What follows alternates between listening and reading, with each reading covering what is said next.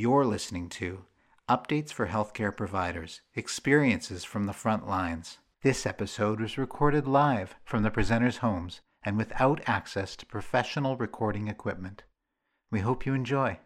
So I'm Holly Workman. I am a physician at, I'm half-time, a physician at WorkSafe BC, and I also do addiction medicine in Prince George.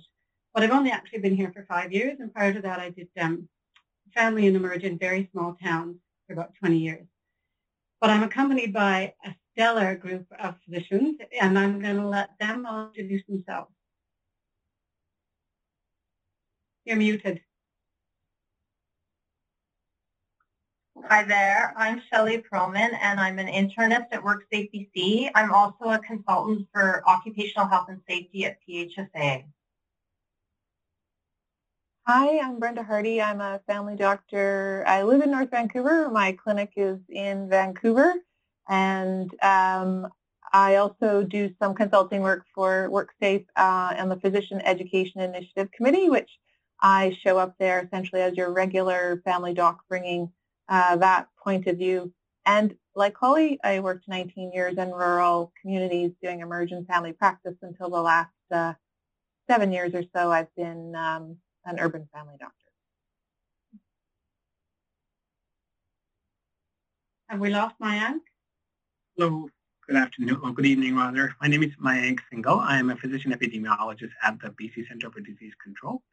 I have been working on the public health management guidelines uh, along with our public health colleagues and our clinical colleagues uh, to, to manage uh, the COVID pandemic from a public health perspective.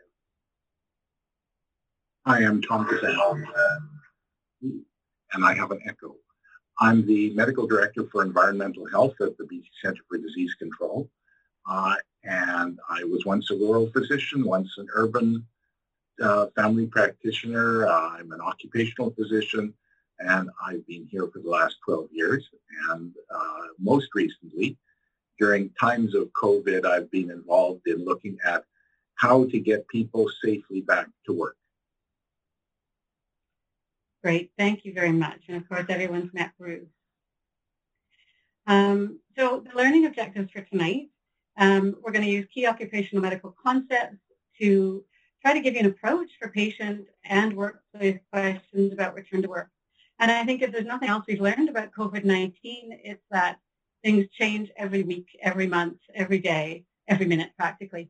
So that's why it'll be an approach that hopefully will be effective now, but it'll also be something we can use should there be a second wave. And hopefully it was something we could have used um, or may have been using already a few months ago when things were a bit busier. Um, I'd also like to review sort of the clar- we're going to clarify the role of physicians, patients, and workplaces in responding to patient issues around safe return to work. Um, and finally, we'll be integrating expert advice from this fabulous panel um, and responding to your questions that patients have for you about um, returning to work in a safe manner. So what, what, I'm hearing, and I think what we're all hearing from, from patients in our offices, um, is that people are concerned about return to work. They're not they're not, um, there's a very variety of concerns they may have. Some people are just anxious about returning to work, period. Some are worried that their specific workplace is not a safe place to be because of various conditions. Some are in that group that we all hear about, a male over 50 with diabetes and hypertension. That doesn't sound like a good combination when faced with COVID-19. Um, still others have an elderly family member or somebody at high risk living in their home or close to them. And even, and even again, we may see some patients who actually are very keen to return to work and are coming to you saying, I'd like to return to work and I want you to clear me to work for work. And they may have sort of immune compromised status that worries you. I think firstly, it's important for all of these that we need to remember that many of these patients are you and I, that we are also, uh, we're, we're physicians, we are nurse practitioners, we're primary care providers in one way or another. Um, but we're also patients, and so many of these issues are going to touch us both professionally um, and personally. And, and, I also think it's important to remember that the vast majority of patients um, right now and workers are actually returning to work and they're not coming to your office. And, and I think this is good to remember because it's the same, it's the same with many work safe or work-related injuries. Um, the majority of people go back to work and see very little of their family doc or their physicians and don't need a lot of support. So some of them may be self-identifying with you and may be coming forward because they have significant underlying health issues or work, workplaces that are particularly worrisome with regards to COVID-19. But still others are going to be um, patients where there's other things going on. And there could be a whole host of things going on, some related to COVID, mental health issues, addiction, some that may not be related to COVID at all with regards to employer-employee relations, that kind of stuff. And although it's not your role necessarily, I think it, it can be helpful to kind of make sure and review whether or not some of those issues may also be happening and playing a role in a patient's worries and concerns about their return to work. So whose role is it anyway? I mean, I think we often get asked by a patient or by a workplace, can I go to work or can this person go to work? Which is a completely unfair question, not a medical question. We're not physicians. As physicians, that's not what we do. We don't say whether or not you can work or you can't work. Um, we we um, we provide expertise and, and, and help people figure out what they're able to do and not do. And I think we're all very used to our role um, as physicians to diagnose and treat medical conditions and support patients with sort of common human concerns. And I think with WorkSafe and with our patients in general, most of us play some role in sort of providing expertise to their patient and to the workplace and hopefully letting them figure out what accommodations the patient might need to be able to work. So if a patient has a left, injury, a left wrist injury, I think we all the time say, sure, they can return to work, but they can't use their left wrist. They can do things if you can, if they can work using just the right hand or their one arm.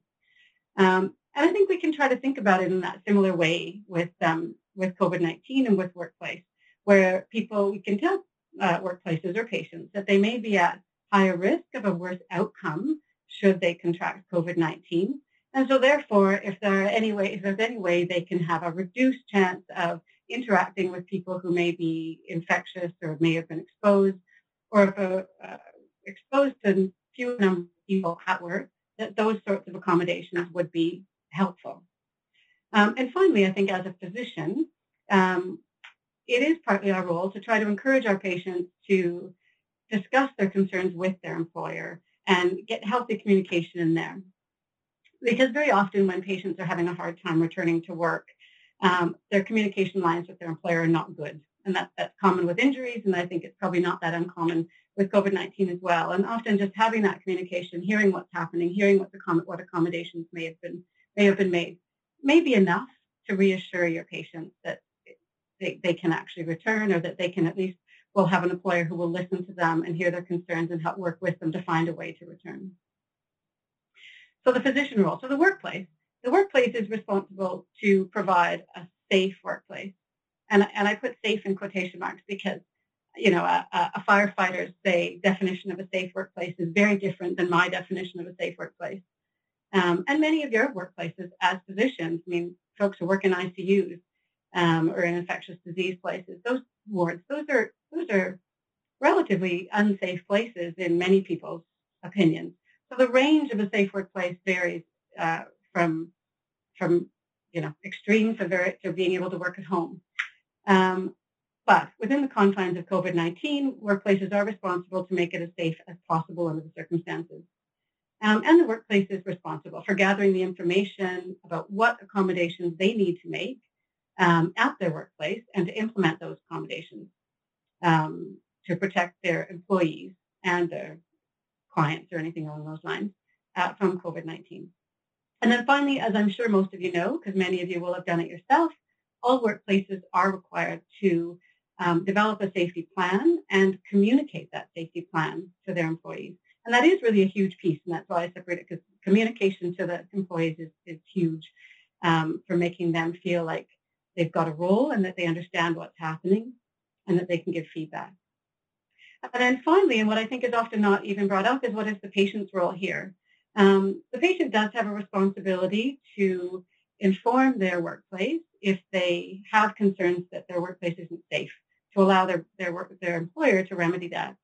But I think most importantly, the patient really has, um, the, the patient's responsibility is to make their final decision to collect information that you can give them as a physician about the risks um, of COVID-19 and of exposure and of infection, um, and also to take that information, the information from their employer what the accommodations are that the employer is making, and to look at all of that and decide what their risk tolerance is. And that really is the patient's decision.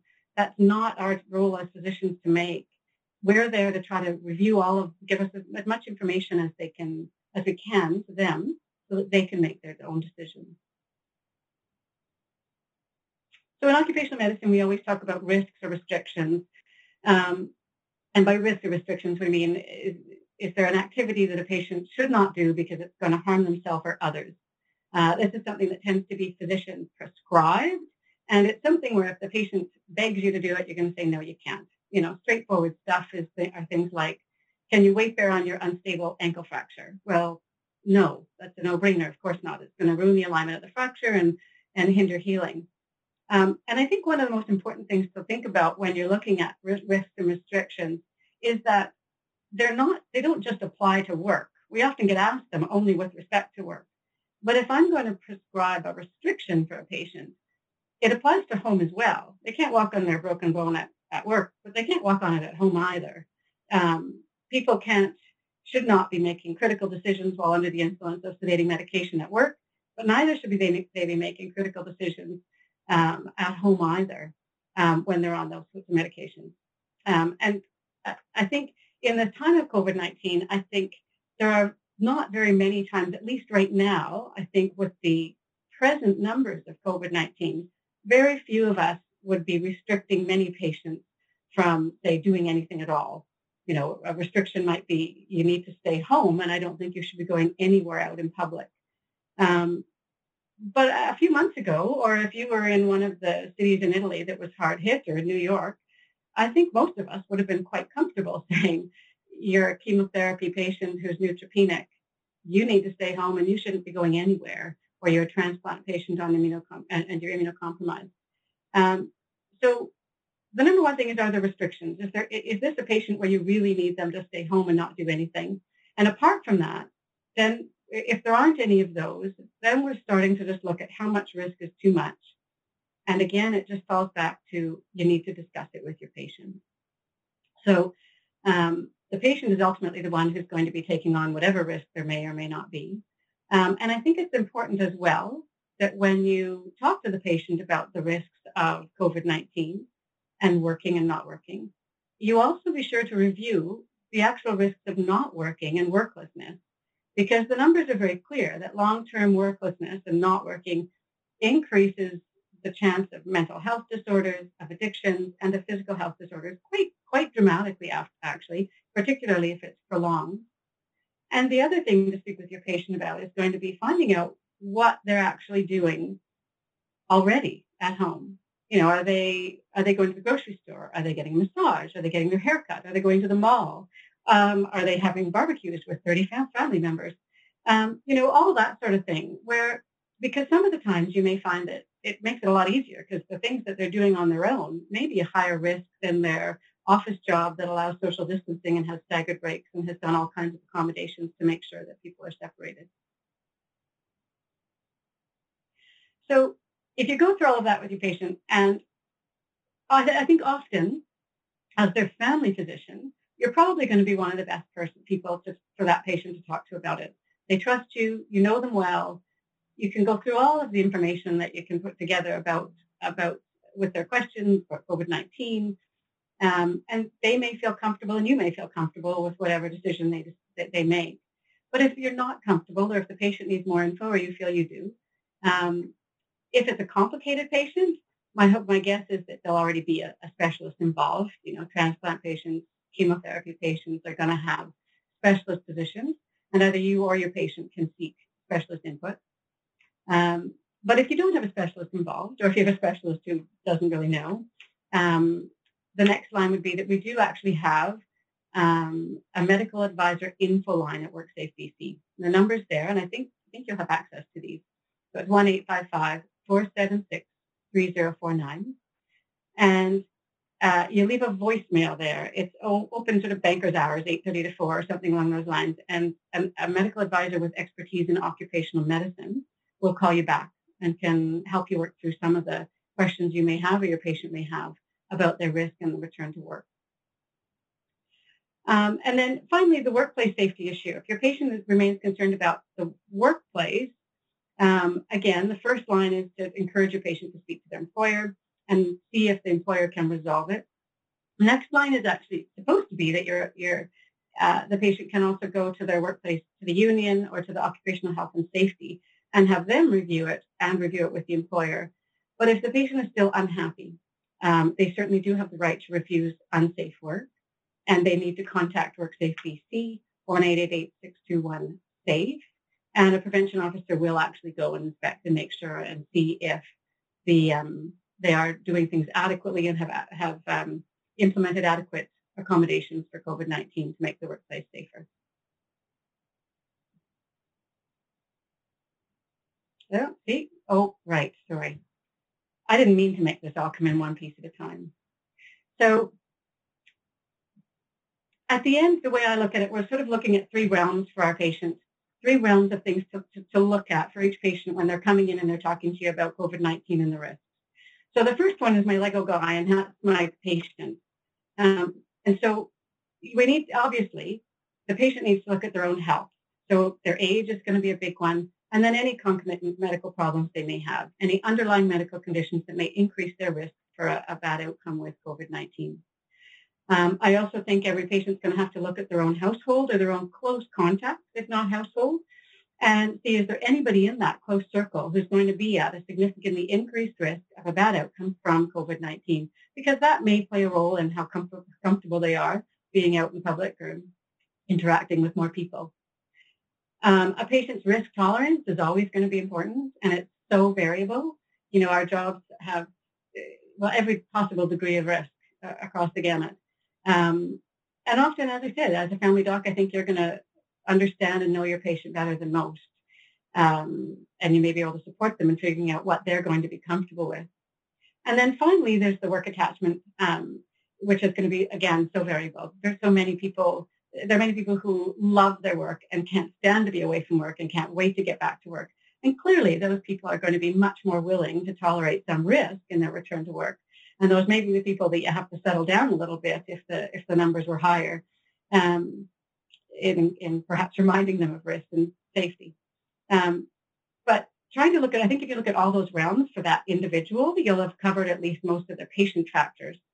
Um, with the next one, my, my crane here is the workplace or the place of work. And by that, by workplace, I mean, what's the sort of nature of the work this, this person's doing? Are they in a meatpacking plant, which when we were chatting with, when I was chatting with these experts a few days ago, kept coming up. Is oh, it's a meatpacking plant. Um, you know, there's obviously been some places that have had worse outbreaks and where it's much more difficult to socially distance. Um, and and yet there are others where it may be a work, workplace where they can work from home, which clearly doesn't pose much risk when it comes to COVID-19. Um, what accommodations has the workplace been able to do? Um, and then again, what kind of communication is there? And particularly, is there open communication both to and from the employees so that they can get that kind of feedback in real time and feel like their concerns are being listened to and, and um, addressed? And then finally, there's the wild card at the end, which is the COVID-19. Um, and this is a tough one because I think at the moment, everyone, we're all feeling quite relaxed in that our numbers are low we can all be fairly certain that community prevalence in our, each of our given communities is low. Um, but I think moving forward, if there is a second wave, knowing community prevalence, and I think it's variable, some physicians are do know what their community prevalence is, but um, we don't always. And I think knowing some of that can be very helpful when we're advising our patients, because we certainly feel much better if we know it's low and would, would be exercising more caution if we thought it was higher. And then very lastly is going to be the public health um, orders or guidance documents. And that, some some jobs and some places of work and kinds of work may end up having things like guidelines where you can't work at more than one facility or those sorts of things. And obviously you're going to need to take those into account and make sure the patient's aware of any of those if they don't have them. More than anything, and, and especially after speaking with these um, these specialists that are on the call with me as I sit here avoiding the sun, sorry, um, I think the biggest thing is that nobody really knows. This is the foremost experts on COVID-19 now have six entire months of uh, experience with COVID-19, which of course in the medical world is a drop in the bucket. Um, and so we're all trying to use as much information as we have and make the best decisions we have. But nobody I've spoken to yet is really certain of anything. And I think just making sure that you have these discussions and review as much as possible with your patients, you'll be setting them up to make the best decision possible under the circumstances. And with that, I will turn everything back over to Bruce. Thank you very much, Holly. Um, appreciate that very comprehensive uh, overview of uh, returning to work. And I'm looking at the questions and um, uh, seeing that there's some uh, quite a degree of granularity to them. And so I hope our panelists are ready to answer as best they can. And I think Holly, ending on that um, six months of expertise is a, a great segue into this next part to recognize that uh, the panel that we have has only that limited experience as well. And um, they are speaking from their own experience as well as their expertise. So thank you for that. The question, uh, the first question that's been brought to the top of the list is, um, what if I determine that my patient is fit to return to work, but reluctant to do so? How would I approach that situation? You me, Brenda, I think. Yeah, sure. I'll I'll try to answer that one, but I I liked your approach, Holly. Actually, that uh, I think it comes back to that last um, grid sort of that you had with the elements. I think you really need to figure out where the reluctance comes from, and I think as family doctors, we are very well situated to try to um, have those conversations, and and it's often not simple. There are often multiple factors. So typically, trying to sort out is it um, something specific to the workplace itself? Is it something in particular to their own health or their family's health? And then, of course, sometimes our patients aren't entirely clear, as we often aren't, on exactly what the health orders are or what we should or shouldn't be doing. Um, and it does feel like there's some mixed messages at times. So I think we do need to drill down and figure out where the reluctance comes from before we can help to facilitate helping um, people get back to work my experience has been is there's a lot of fear and sometimes talking about those fears and figuring out where they come from. Sometimes information is helpful, but sometimes there's the usual strategies that we help patients with in terms of dealing with anxiety in general. And it may be that information, more information is not the answer. And it may actually be dealing with those symptoms of anxiety um, that uh, we might be using some other other toolbox, other techniques try to help with. I, I, I wonder if it's a question about work refusal, though, like which is a little bit different. And again, maybe Holly, you kind of touched on that. If it, I'm wondering if some docs are feeling that they've had this conversation and the patient's just, I'm not going to work. It's, it's not okay. We're in a pandemic. We should all be staying home. Um, and I'm just wondering if there is any other advice or support around people who are um, compelled to not go to work, uh, feeling that that is the advice that they're give, being given uh, in the community. I think your comment, Brenda, about um, the question was about reluctance and taking a good history, uh, addressing issues, and um, educating is is probably key to all that, as you said there. So thank you for that. Um, the second question is, what is a good resource for determining individual risk.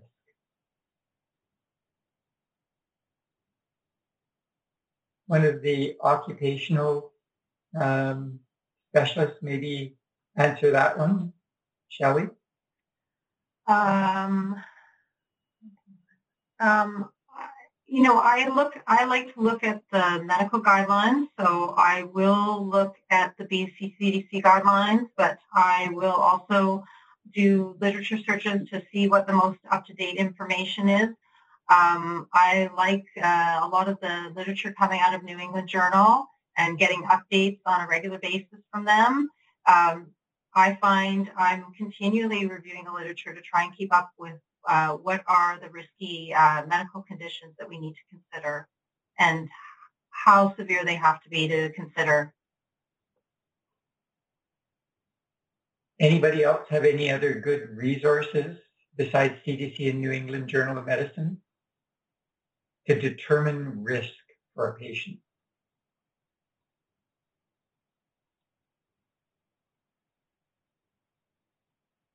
I certainly, Brenda's shaking her head no.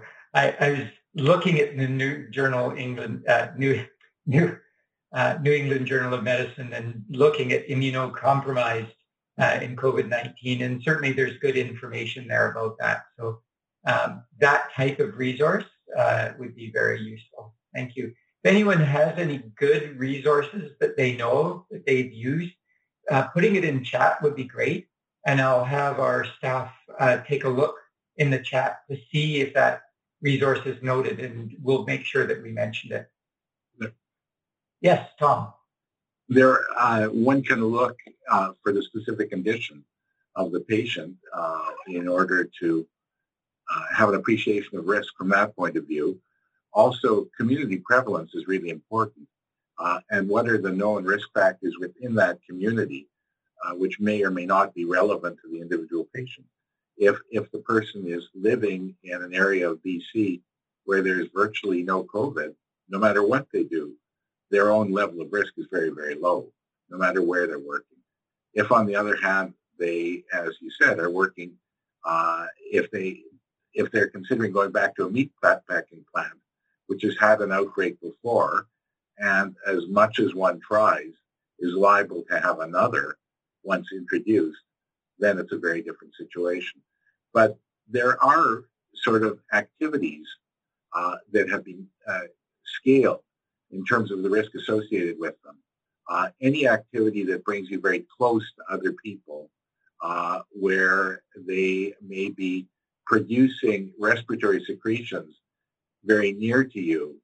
So things like singing in a choir, uh, being next to uh, someone who has to shout uh, in order to get instructions across.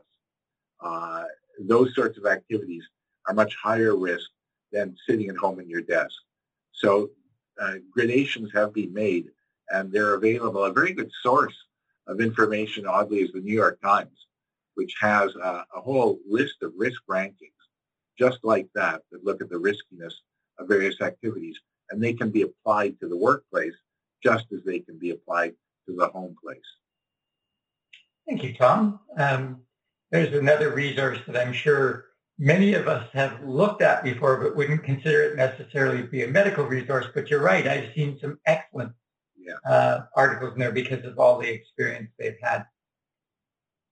Uh, what about, this is interesting um, because this comes back to uh, ourselves as health practitioners, but what about healthcare workers who are seeing more patients at work, so in-person visits? Is it safe for us to be concurrently expanding our own social circles, our own bubble. What do you guys think of that? Brenda. I want to know what Mayank thinks as an epidemiologist, um, because I mean, my my reaction is that I tend to be a little more careful, a little more cautious, um, because I feel very responsible. And um, so that's been my approach. Also, people in my social circle, to be honest with you, don't really want to be with me because they know I'm a doctor and they think I might be putting them at risk. So they're a little bit cautious about expanding their bubble to include healthcare workers. Um, but I would really like some some advice actually from Mayank as an epidemiologist perhaps, or Tom, uh, what your thoughts are should we be taking a different approach than anyone else or, or just considering ourselves the same? Yeah, thanks, Brenda, for the, for the good question. It's an excellent question. Um, I think the health authorities have taken a considerable number of steps to reduce the incidence of, of COVID within and acquisition of COVID within healthcare facilities through various various mechanisms, including PPE, uh, various engineering controls and administrative controls. So there, there's a lot going on, and we really are trying to make sure that our healthcare workers, which are which are a very important uh, part of the pandemic response, are safe to themselves, to their families, and to their communities. with that being said, you know, we're not we're not restricting any activities of healthcare workers any more so than than the general population. We know that most healthcare workers um, will take the steps necessary to reduce any transmission of infection while at work and outside of work.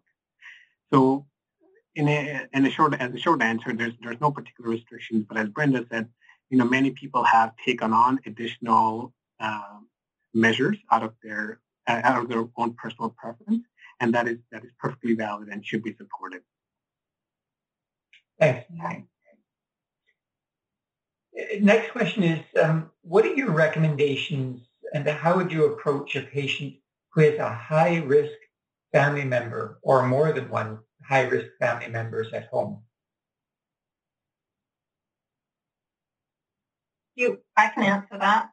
Okay, sorry. Um, so I, I would look at it from an individualized and holistic uh, assessment, risk assessment. And I mean, you need to consider the fact that the community spread is low, um, that most workplaces have active screening or passive screening in place.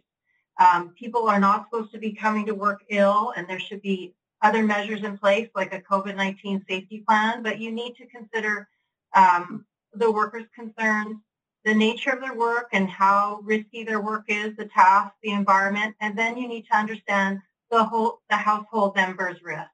And so I do think that, you know, the worker nature of work and workers' household risk, whoever they're living at home, these are all three variable, very important factors to consider when you're thinking about someone's risk and bringing home COVID-19. But at this point, because the community spread's low and we've got all these measures in place, I still think that overall the risk is low.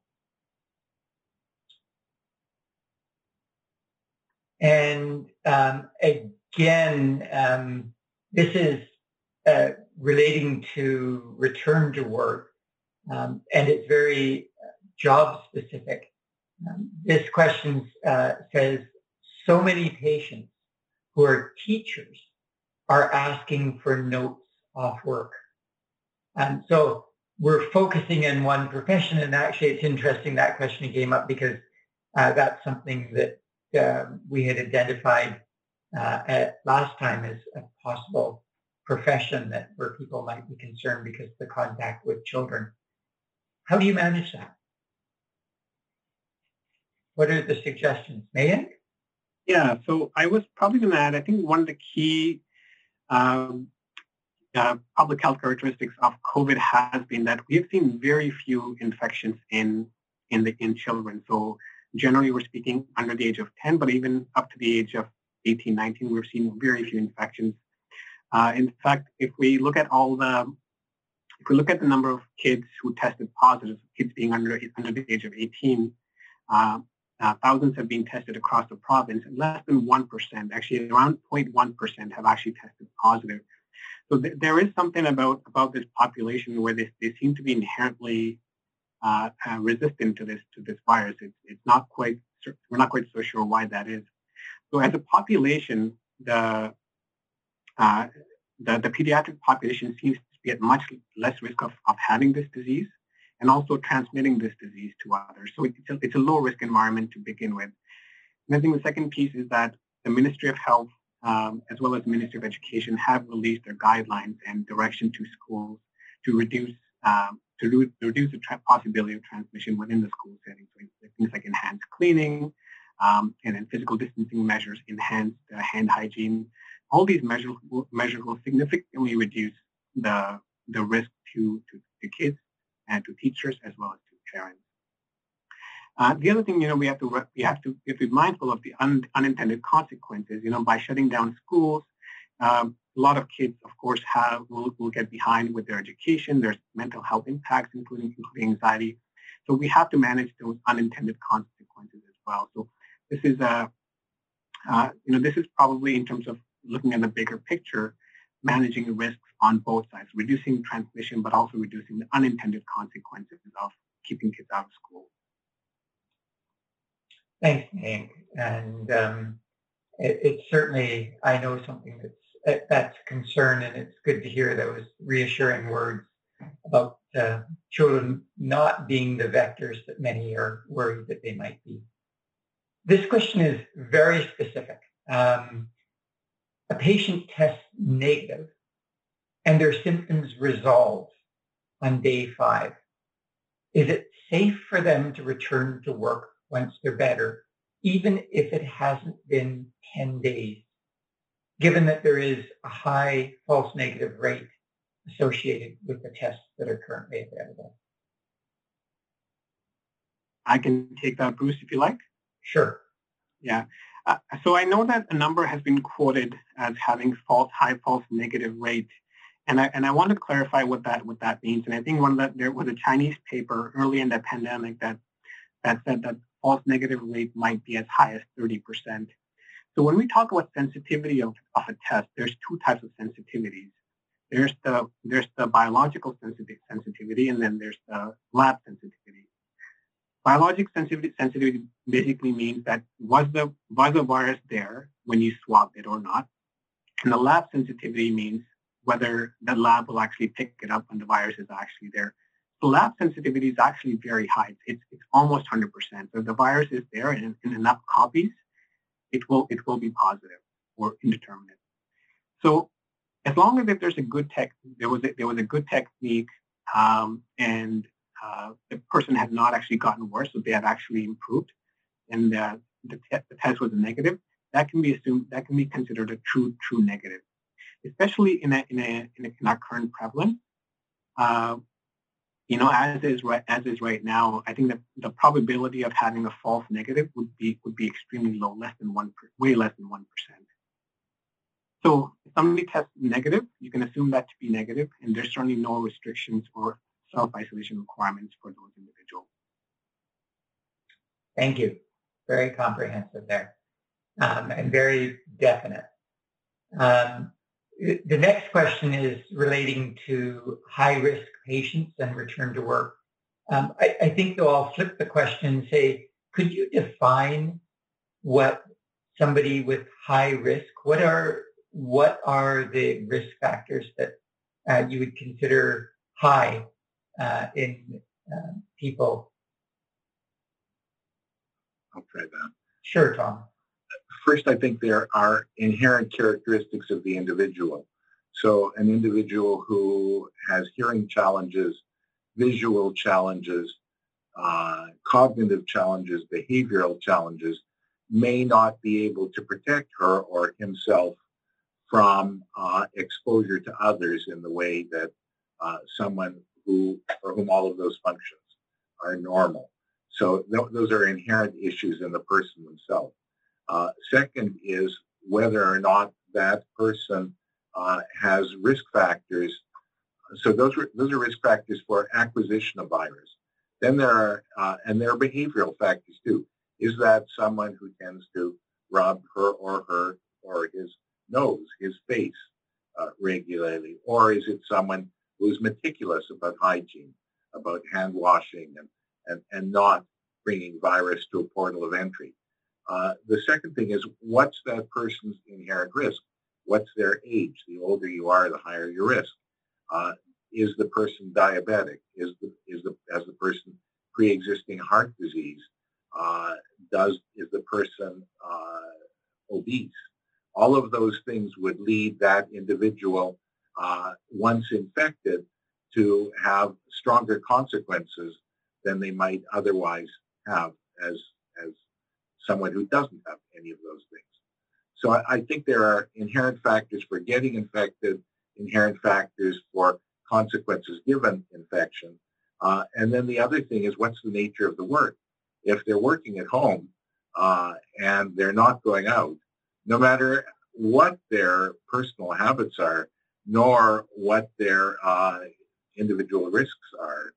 Uh, the likelihood of their being infected and of their having negative consequences are extremely low. If, on the other hand, they have to take a long commute to work on Vancouver's uh, SkyTrain and bus system, where which is already becoming quite crowded, uh, and they're working cheek by jowl with other people, and they're in a uh, an environment where there's a lot of talking, uh, a lot of personal contact, uh, a lot of uh, contact through objects between people, then their risk is much higher. So all of those things would come into play. Brenda? Maybe a little unconventional for me to ask a question, but I'm going to do it anyway. I, am wondering, do we need to distinguish much between the two risks that you've just talked about, the risk of getting COVID and then the risk of becoming really ill from COVID? Is there any need to distinguish that, or we just consider all that risk as risk um, that we we review and, and you know use as part of our assessment? I, I think both of those things are important. That again, uh, someone who has meticulous hygiene, who is likely to wear uh, a mask, uh, someone who uh, stays away from other people as much as possible, uh, someone like that is much less likely to acquire COVID than someone who does all of the opposite things. Uh, someone who uh, is at high inherent risk of complications, that's the other side of the coin. And, and I think they, they both need to be considered. Thank you. And um, I think we're learning more and more about uh, people who are at higher risk. And um, I find it interesting that uh, it seems that some of the first um, information that's coming out of New York suggests that people with COPD may not be as uh, high risk as we might have thought. Oddly, yes. Yeah, oddly. Um, one one thing that that um, tags on to some of these questions that actually was implied in the earlier question. What about notes for off work? Brenda, are you being asked for notes and, and Holly? And if so, or if not, um, what is the stance that you're taking on providing notes uh, for people? Yeah, I think it's shifted a little bit um, at my practice compared to, uh, you know, maybe a month or two months ago when we were really not providing any notes to anyone and we were using a standard letter that was uh, written up. Um, I think it was BC Family Doctors who um, who wrote a pretty good letter essentially saying, the officer of health has said we don't need to write these letters. Everyone has been advised if you think you should be off work because of COVID, just don't go to work. And everyone should be staying home if at all possible. So we were really um, relying very heavily on that and providing that letter if people felt they really still were getting pressured to have some form of documentation to say they're doing the right thing. Um, it's a little bit different now that people are returning to work. And um, we are finding that, again, more similar to any times that um, people are feeling the need to be off work, if we really do feel that they meet uh, criteria to be advised to be given um, restrictions, then we would write restrictions like we normally would. But it's, um, again, I think I'll probably hand that over to Holly or someone else. It's a really tricky area because we aren't really um, other than in really clear-cut cases, you know, it's really hard for us to make a really good um, assessment around that. So we're leaning towards no letters, this form letter, um, and then if we're really pushed and someone really does require specific uh, restrictions, then we want them to be unique to that person and to be clearly thought through um, with either their specialist or perhaps someone else who's who's got some advice. Um, that's sort of the approach we're taking right now. Thanks, Brenda. patient says that he or she cannot return to work due to stress and anxiety related to COVID-19. Are physicians allowed to write medical notes based on that reason?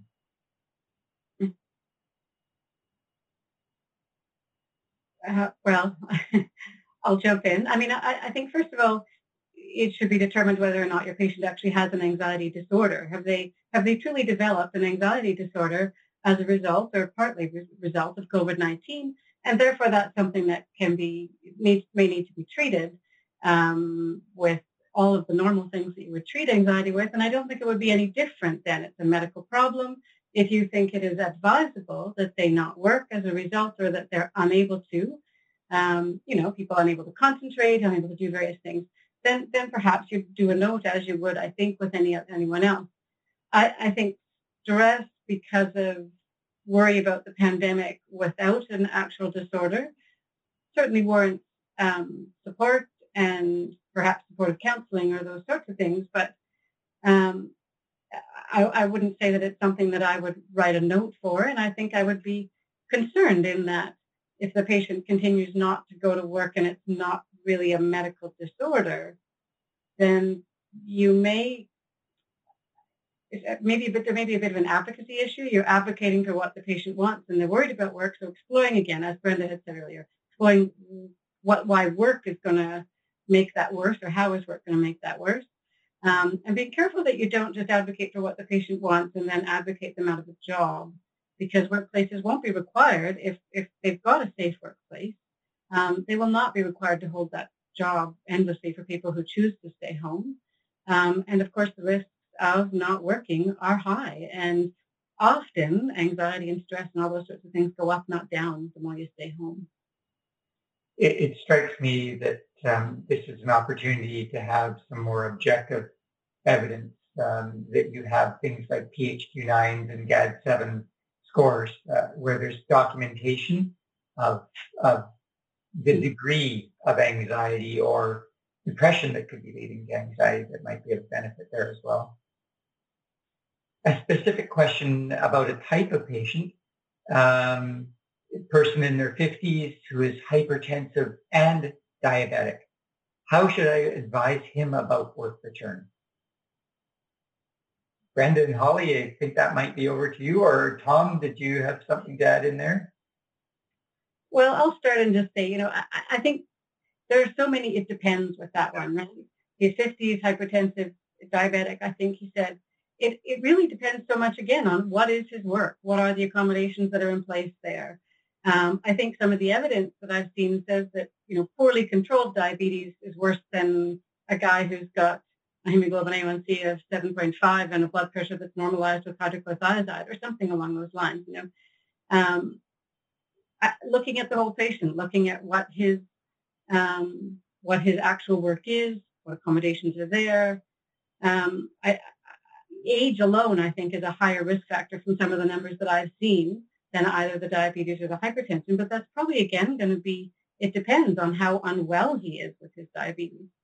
Um, and it's going to be the same. The community prevalence now, most of us, I think, would say his chance of being infected um, at work is no different than it is probably with any other activity he's doing. And all around, it's probably very low. But that's going to change, and it'll need to be reassessed at that time. And certainly I notice that when I'm out, uh, people are being much less cautious. Um, and uh, the, the, physical distancing and other things are not being as attended to as closely. To your point about there's no more risk being at home and doing those kind of activities than going to work is a good one in there.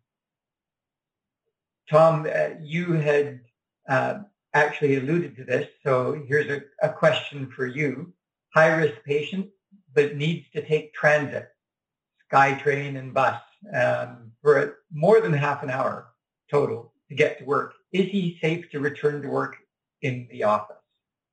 Well, again, I think, we've all said it, uh, now it's a question of community prevalence. With community prevalence being low, uh, with there being 10 or 11 cases per day for the last little while, one can infer that there's not much virus around. So uh, the likelihood of contacting virus uh, through transit, again, would be relatively low. Uh, I am concerned, though, about people who are very much at risk taking transit. They're people who would have problems uh, with hygiene, people who, uh, if they become infected, uh, would be very likely to become extremely ill. And I think personally that transit should have a system uh, for giving hand sanitizers and masks to people who board uh, buses in wheelchairs. Uh, and I think it should be incumbent on transit to do that, and they're not now. Uh, but for the person who has to take a long trip, I think they don't have that much to worry about now. But if we have a second wave, I think they might regret not being like so many people who are afraid to use transit now and are polluting the, the, the skies and taking up the roads using personal vehicles, something we were trying so hard to get away from for so long. Yeah, and you know, now I've heard several of you mention um, that you take into consideration the community um, uh, incidence of, of infection, you know, what's going on in your community right now. And certainly up to this point, um, we've not been reporting or hearing reports on community um, incidence of COVID-19. Uh, any comments from either of the two CDC uh, people on on that the lack of us having that report? Well, okay, I'll start. Uh, I think it is a conscious decision on the part of the province not to release that information initially uh, and just to give aggregate numbers. However, they have been giving numbers by health authority, which mm-hmm. allows a degree of localization such that one can say in northern BC, interior BC, or on Vancouver Island, that the likelihood of coming into contact with someone who uh, is actively infected is very low. Uh, even in uh, metropolitan Vancouver, the likelihood is, is, is low. Uh, there have been increasingly information being put out about small area prevalence. Uh, and that is useful for anyone who wants to uh, better understand their individualized risk. If we went to the, to, to the point of saying that uh, uh transmission has occurred only among family members in poultry plants uh, and in fruit and vegetable packers, people might think, well, there's no risk otherwise. Nobody in my family's got it, and I don't work in those places, so I have no risk. I'll go out dancing. I'll go out to nightclubs. I'll do whatever. So I, I think that there, there has been a conscious decision on behalf of the provincial health officer, primarily not to give all of that information to allow people to go so far in decision making that they don't take account of uncertainty. I think that that's what, what it boils down to. I think probably if I may just add one more piece to that. That is something that's being that that is being considered as releasing more granular data yeah. at the local health area level. Um, you know, the other reason why why we did why we had not released data at the granular level earlier on was that testing was was quite limited. Yes. Um, so the number of cases that we were seeing were were were likely a very gross estimate, underestimate of, of the true prevalence of disease out there now that we have opened up testing to pretty much anybody, and there's very low threshold testing now, we probably have a much clearer understanding of what what all the number of cases that are truly out there. We're probably picking up most, if not all of them. So it's a true reflection of the prevalence now than it was uh, a month or two ago. Yes. Thank you. Shelley, I think this might be a question for you, um, given your internal medicine background. Are patients with rheumatoid arthritis on DMARD considered high risk? Um, so I don't have a perfect answer for this. I think the evidence is limited regarding degree of risk. Um, I know that they would be at increased risk uh, and severity of bacterial and opportunistic infections, but uh, COVID-19 is less clear. However, you know, chronic diseases um, on, uh, you know, immunosuppressive agents is a concern.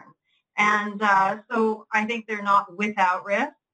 I also want to go back to that 50-year-old with hypertension and diabetes because I'm concerned what other comorbid diseases does he have? Does he also have cardiac disease? Um, is he obese? I'm just starting to think of r- increased risk.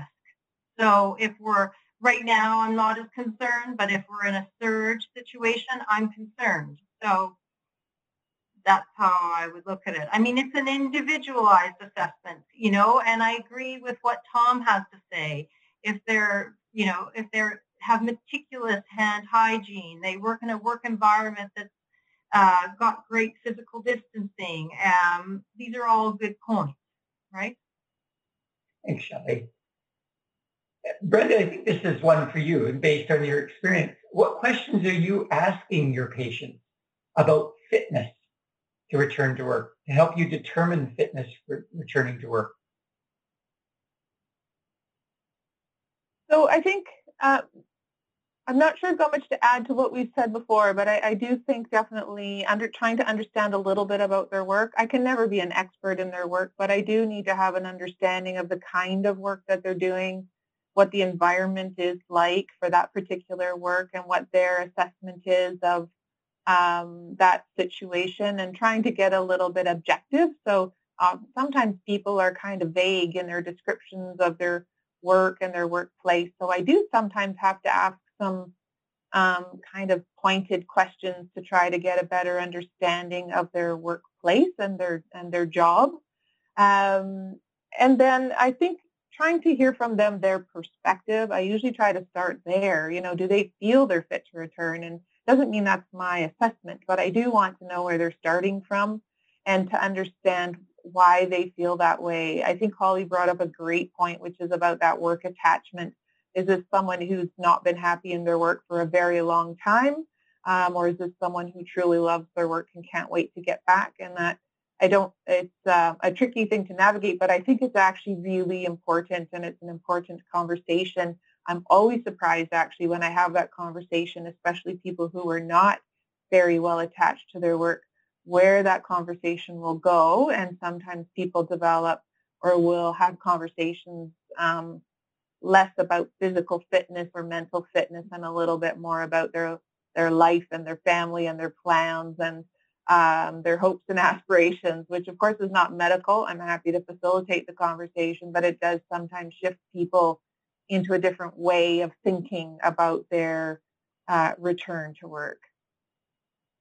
Thanks, Brenda. And I, I just wanted to take a bit of a pause here just to acknowledge that uh, we are at 8 o'clock. Um, we do have still 31 questions on the queue. Uh, I know, Holly, we'll get there. And um, so um, I do want to acknowledge that anyone that does have to go, uh, appreciate your your time and your attendance. And remember, please, to um, uh, take a couple minutes to fill in the questionnaire poll. Um, we will, however, continue on uh, with uh, questions for another 30 minutes. Um, thank you to the panel for doing that. Um, Shelley, I, I, think this is an extension of your question that I asked you before. Is being on chemotherapy a risk factor? Um, but the second part is interesting there. What about their family members of someone who's on chemotherapy? So I, I think the chemotherapy is considered a risk factor. Um, and, you know, you have to think about usual infectious precautions at home with the family members before COVID-19 with being on chemotherapy. And so those measures have to be in place. So the home environment should be safe. But I guess you have to think about all those people that are working, uh, that are at home living with this person need to take that extra step so that they don't bring home COVID-19 as well or any other infections. Um, so, yeah. Thank you. Uh, these are tough questions um, because they, they have so many um, factors that could define what the answer might be for any one patient. So thank you for answering them as best you can. Um, Mayank, I think this might be a question for you. Um, what about well-controlled asthmatics return to work? Um, what is what do we know from the uh, studies about uh, people with asthma? They're on medications but have no symptoms uh, or other other factors. Uh, to be honest, I haven't had a chance to look at the literature specifically for asthma. Um, however, um, generally speaking, those with pre-existing pulmonary disease uh, have been considered to be a higher risk. Uh, however, um, I'm not. I'm, I'm blanking out on a specific risk for asthma. I'm not sure if any of the other panelists have that information on hand. So, so I think the risk is higher with moderate to severe disease that's uncontrolled, but the risk with a, you know, someone that's uh, well controlled is less um, less dramatic. And so yeah. I'm not as worried if they're well controlled. Tom, do you have any thoughts? No, that's that's correct. Uh, a mild a mild or and or well controlled asthmatic really is not at higher risk of consequence than someone who is not asthmatic at all. Uh, it seems paradoxical. You'd think they would be, but they're not. Thank you. An interesting question that um, uh, is very specific again for teachers. This is a, a healthy, anxious elementary educator who's requesting accommodation, uh, a note for accommodation requiring students to physically distance and wear masks. How should I respond? Poor kids. it's a tough one, and um, I, I, imagine you know this uh, speaks a lot to Brenda what you were saying before, and Holly about digging deeper.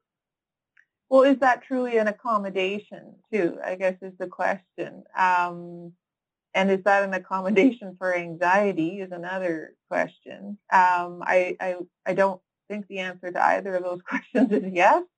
I mean, everyone is physical distancing. Um, my personal thing about masks is, um, like for our clinic, let's say, we request patients to, when they come in for an in-person visit, we do request that they bring their own non-medical mask. Um, certainly, if they are symptomatic, we provide them with a medical mask. Um, if someone arrives without a mask, we are not refusing them. We are not giving them a hard time. Um, but we are definitely going to work extra hard to maintain distance and mostly really limit the amount of time that we spend in any kind of um, enclosed space with them, you know, aka our exam room. Um, and we're just super cautious to try to keep that short uh, to only what needs to be done and then, you know, have them go and we maybe finish the rest of the conversation by phone. So um, my thoughts are, uh, I don't, everyone's all over the map when you start talking about masks um, and the data and the science behind it. Um, but I'm thinking in a, in a school situation, um, again, partly depending on the age of the kids, but I just have no idea how you're going to enforce something like that, first of all. And I don't know whether or not it's even reasonable other ways of trying to create space, keep distance, um, you know, there are a lot of other techniques I think they'd be able to put into place to try to keep the distancing, remembering it's a droplet. Um, and so there are things you can do to mitigate risk besides masks. And I think to Tom's comment, the really difficult challenge is, uh, especially with younger kids, uh, keeping, having them be able to remember to stay physically distant and wearing a mask appropriately, not pulling it down, having it fall off, touch it, do all the things with it that would negate the value of the mask in there. So quite a challenge in there. Um, again, a very specific uh, work uh, situation. A patient doesn't want to work in a kitchen of a fast food restaurant. There's five to six workers in the kitchen. It's poorly ventilated, um, most of whom are young people who won't or don't wear masks. Tom, I can't, your, your face said it all. Your comment to that. What would no, you? What would it, does, it doesn't sound like a, a, a healthful environment for anyone there, neither for the younger people who presumably have grandparents, parents, whom they might infect if infected, uh, nor for the uh, uh, older person who doesn't want to work there because of concerns of, of closeness uh, and of the possibility of transmission. The other thing in a, in a fast food restaurant is people tend to be loud and, and they they're speaking and productive of respiratory secretions. Now, if there is nothing going on in the community, uh, if this is a place where there is no COVID, and COVID is unlikely to be introduced, then the person has nothing to worry about. If, on the other hand, they're in a community during a surge, during a wave, where there is a fair bit of COVID around, they are at risk. Uh, and um, it's a difficult situation because it's not a well-paying job. Uh, they likely don't have many alternatives. Uh, and the even though they may try to protect themselves, uh, the, the, uh, themselves uh, with rigorous hygiene, uh, with masking or a face shield, all of which are probably the right thing to do in that circumstance, they still are at higher than baseline risk. There's been a lot of comments uh, about risk, and um, a great comment here is, unfortunately, I find terms low risk and high risk not helpful without reference to some other known risk. We and our patients need a reference point. Any comment to that, that comment? It, it's difficult to quantify. Uh, it depends on a, on a number of factors, and, and we've said them. One of them is current community prevalence. Uh, and in fact, that's not macro, that's micro, uh, as Mayank was saying. Uh, it, it's, it's, local scale that's important, and we don't always have that information. Uh, likewise, it really depends on how somebody conducts themselves in that environment. We can't know entirely. We can know something about the environment, something about their job, but two people with the same job uh, can have very different uh, levels of exposure depending on personal factors. So a risk, a precise risk calculation is difficult to give. One can be relative uh, in saying that, again, if you're at home, your risk is very low. If, on the other hand, you're uh, in a crowded elevator with five other people who are coughing and sneezing, your risk in the middle of summer, your risk is appreciable. So I, I it, it, may not be satisfying, but I, I don't really think we can do much better other than the various scales by occupation, uh, by activity, and by individual inherent risk that we've spoken about so far. Thank you. Just further to that case, though, that prompted this conversation, the kitchen, um, you know, with a lot of people in it, um, regardless of community risk, low being low or higher, even that person's individual risk, this doesn't sound like a pl- workplace that's really complying with the current right. recommendations. Yeah. So I would think that worker might want to be encouraged to speak to their manager or look at the work safe plan for their work or if they were feeling that that was not a good place to go, maybe even talking to someone at WorkSafe to advise them on what would be um, safe next steps, recognizing, as you said, Tom, that they might be in um, a very vulnerable place and not want to do that or not feel um, empowered to do that. But I would still think if they did, those would be really reasonable steps regardless of uh, community transmission and regardless of their personal risk factors. Very good points. Thank you. Yeah, I think uh, being clear on how you advise people to connect with WorkSafe BC in those kind of situations would be very valuable. And there is that phone number that Holly had uh, shown before that is worthwhile. Yes, Holly. Yeah, well, and I was just going to say, I, I think it, a lot of it still comes back to what's the physician role and what's the work, workplace's role. And some of these some of these um, concerns that are coming up are really very specific to that workplace, and they do sound worrisome. But again, they need to go through the process, report to WorkSafe, and, and remembering as well that a physician's role is not to prescribe to the workplace what their accommodations need to be. Um, that's for work, the workplace and the employer, uh, at least, and um, WorkSafe BC to do. So when we go back to even that teacher case, I think again you're looking at you want the doctor to write a note as to what the workplace is going to have to tell the people there to do, and that's not, that's not our medical job. We, if that patient is at a higher risk for contracting COVID-19.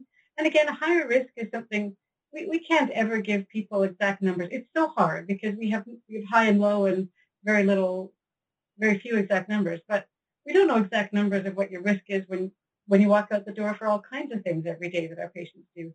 But anyway, I, I think we need to, you know, physicians stick to what just your role is. Is this patient at higher risk than everybody else or than the average person because of their age, which is the biggest factor, and or underlying medical conditions?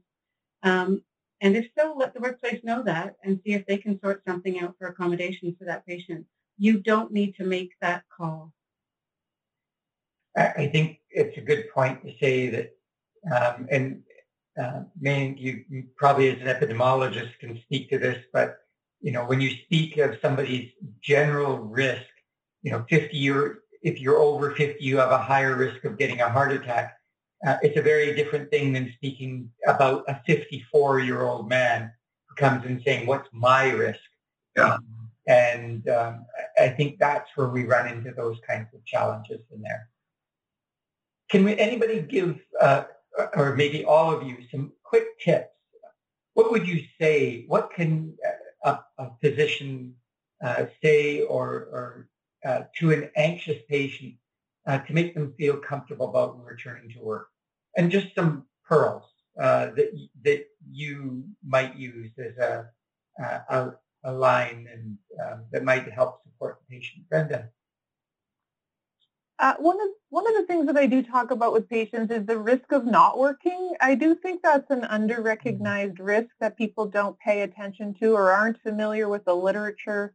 And I recognize again it's very individual, but some um, some people experience this even if they take some time off work and then they find whatever was bothering them actually is no better or they weren't actually able to address it just by being away from work. Um, I know there are situations where that's not the case, but many times being off work is not the solution to the problem and in fact can create more problems. So having a really clear conversation about that risk and then um, discussing uh, a plan, including that as a piece of the of the overall plan. That's an excellent tip in there. Thank you. Shelley, yes. Um, I always, I, so I think now is a, a, great opportune time to go back to work because the community spread is low yeah. and employers have um, uh, screening in place and it's an opportunity to actually go back and see if they're following an appropriate safety plan. And, you know, we're not in a surge right now. This is a great time for them to go and see and check it out. And so I think it's a good time to do this now. Good, thank you. That's a really good point in there, um, especially here in BC. Um, I'm not sure that any of you can answer this question, but it, it might be something that if someone was listening on a previous webinar, um, I could not hear an answer to the excellent question previously posed. If we refuse to give a note for work exclusion, and the patient gets COVID, are there legal risks to the MD who did not give a note? I don't know the answer to that question. Uh, Brenda, do you know? I, no, we don't have any lawyers here either. I, am going to say no, you're not. um, CMPA was on earlier, and I believe, Holly, do you remember their answer? No, but I was going to say, I mean, I think that's entirely a question for CMPA, really. Yeah. Um, and, and, you know, the question would also be of determining, you'd have to be certain of, obviously, of where they caught it as well. Yes. Yeah. So we'll, we'll, unfortunately, I'm sorry, we'll have to pass on that and refer uh, the questioner to CMPA to get that answer. Uh, Dr. Workman, specifically to you, Holly, if I understand correctly, if a patient does not feel comfortable returning to work. Am I right to continue to support their stress leave? Uh, not comfortable to return to work. Um, I, I think that may be a decision that you're making. I'm not sure if that's the way I'd approach it. Um, I guess the question is, are they not comfortable because they feel there's an increased risk at the workplace, and has the workplace been deemed something that's safe or not safe? Um, stress leave, again, I think often being away from work is more stressful and doesn't actually make things better whereas often a slow return and encouraging communication with the workplace and looking at the accommodations or what would need to happen for them to be able to do that. I, am not sure I think it's any different than stress leave for anything else. And I think many of us have very different approaches to patients taking stress leave from work. Um, I guess it depends on what they're doing and whether or not they have a diagnosable condition and whether or not they actually require treatment. And if they don't, if they don't have a diagnosable con- condition, if they're not getting treatment for anything, I guess I'd wonder what kind of benefit they're having by being off work and if it's truly making their stress any better. But I, I, I'm going to guess Brenda's going to have an approach to that. I, I'm going to combine the next two questions a little bit. Um, what and the comment is what would be very helpful would be a risk calculator based on patient age, weight, health, workplace factors, and community prevalence. Um, yeah. Does anyone know if one exists yet? because the question that was prior to that was, are there any guidelines that actually define uh, high risk that objectively give a value to that? Um, and I'm guessing, based on all the answers you've heard, that there is no risk calculator for this yet. Tom? I'm unaware of any risk calculator. There, there are risk scales for behaviors, for workplaces, for uh, medical conditions, etc. But there is nothing that I know that puts them all together. Thank you. And, it might be worthwhile, uh, that might be helpful to people if um, we talk to you, Tom, later and, and get those uh, risk scales for the individual things and provide them as resources to our audience and um, make them available on the UBC uh, CPD resource hub for COVID-19 where you can get access to that material. Can do. I'll have to do a little bit of looking, but I've seen them. Perfect. Thank you. Um, this is, again, Holly, I, I think this is sort of going to put people on the spot, much like your last question. Um, what if we agree to meet the patient halfway and the patient agrees, for example, go back to work and can work from home, but not 100% at home. But then the workplace says, nope, you're either 100% here at work or not at all. Well, I think that still just comes back to the same question of do they have a do they have a diagnosable condition and is there a benefit to being off work and do you think it's medically indicated that your patient should not work? Um, it, is possible that they will choose not to return to work and they could lose their job as a result of that. Um, I, I don't think we can make there be medical disorders where there aren't any. And I think it's challenging sometimes to um, encourage your patient to do something that they may not be keen to do. And it, it, makes me wonder if there's underlying anxiety disorders or those sorts of things that may need treatment if it's that sort of entrenched. And exploring, as you would with anyone, what, what's at the bottom of it all, especially given in the present environment. You know, I, I think with, with uh, community prevalence where it is and the numbers where they are, it would be very difficult, I think, to, to find many normal workplaces um, that are going to pose a significantly higher risk than probably what that person's already doing. I'm going to just uh, try to go to some short snappers. So um, we've got about uh, a couple minutes left, and we'll see if we can get through some questions with very tight, short answers if possible. Uh, is there a number that you can give of active community cases per population that you would consider to be a higher risk situation? I can take a stab at that, Bruce. If you sure. Like. Thanks, Meg. Yeah. So um, it's, it's a great question. Um, so there isn't one one cutoff. Uh, you know, most things in life are rarely ever black and white. It's a it's a it's a continuum. But most importantly, we would never consider just one factor. We also want to think about how many how many people did not have uh, did not have any known contacts. Uh, that is an indication of, of undetected community circulation. Currently, that is a, that is a very small proportion of cases that we're seeing. Most cases that we that we get to know of now have either had international or at least out of province travel, or they have been in contact with with, with another known case. Those are not the ones that we worry about because we can see where the, where those transmissions are happening. It's the ones where there is there is significant significant community transmission happening, where we don't have a known contact, those are much more concerning. And that number is is uh, is not even a handful at this. It's basically about a handful at this time. So that's that's the number that we really look at. There's a whole bunch of other indicators that we follow as well, but it's not a single indicator that we would define as a high risk situation. Okay.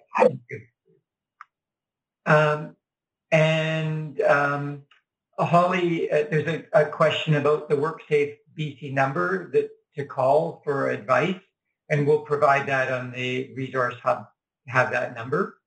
Um, and um, should we encourage healthcare workers to continue to change their scrubs, clothing, when leaving the workplace, not only during COVID?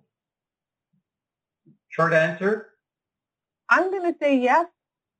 Okay. Um, and I'm going to say that in Ontario, I lived through SARS, and we started to shift our practice around that, leaving our shoes at work, taking off our clothes when we got home, uh, recognizing in the infectious kind of environment, it's probably not an unreasonable thing to do. It's kind of an old-fashioned thing to do.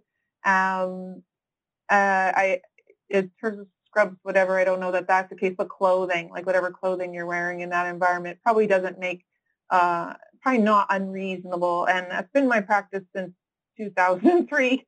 So that's why I'm saying yes to that one. Okay, thank you. Well, I'm sure you'd love to continue hearing more from this uh, great panel, but we've uh, we're getting very close to the end, and we have to stop.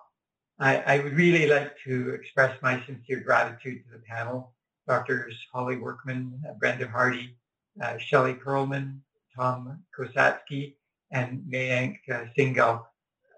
They're all very dedicated healthcare professionals and edu- excellent educators for taking time from their very busy lives and heavy responsibilities to answer your questions tonight. And I'm sure the audience, as I do, really appreciate it.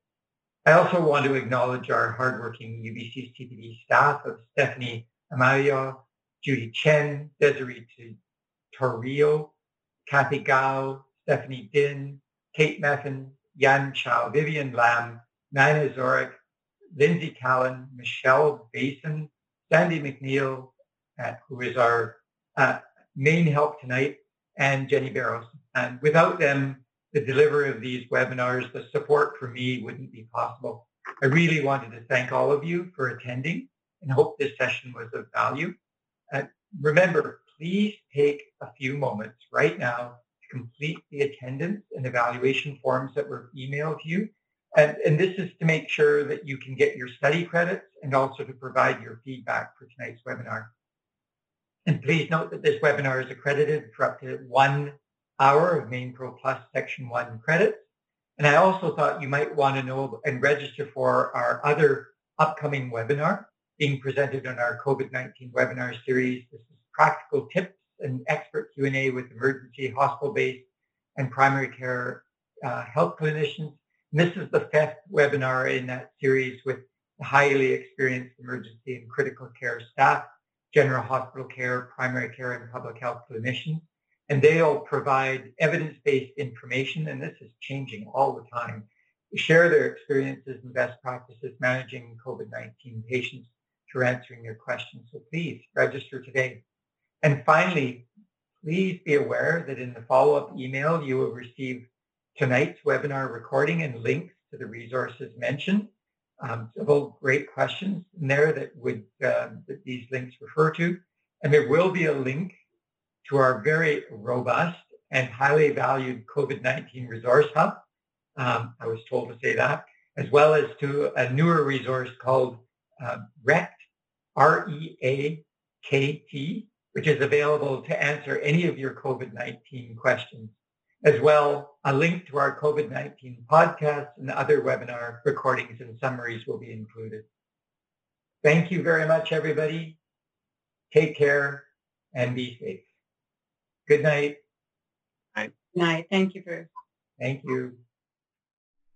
If you're interested in more COVID-19 related content, another great show you might enjoy is hosted by doctors Sarah Fletcher and Morgan Price. Their podcast is Primary Care in a Pandemic, and it looks at changes to primary care in BC and how healthcare providers are adapting to the crisis. Metamorphosis is a podcast by medical students for medical students to help navigate their professional careers. The first few episodes of the season are part of their COVID 19 series, with an added focus on healthcare workers and how they've been involved with and affected by the global pandemic.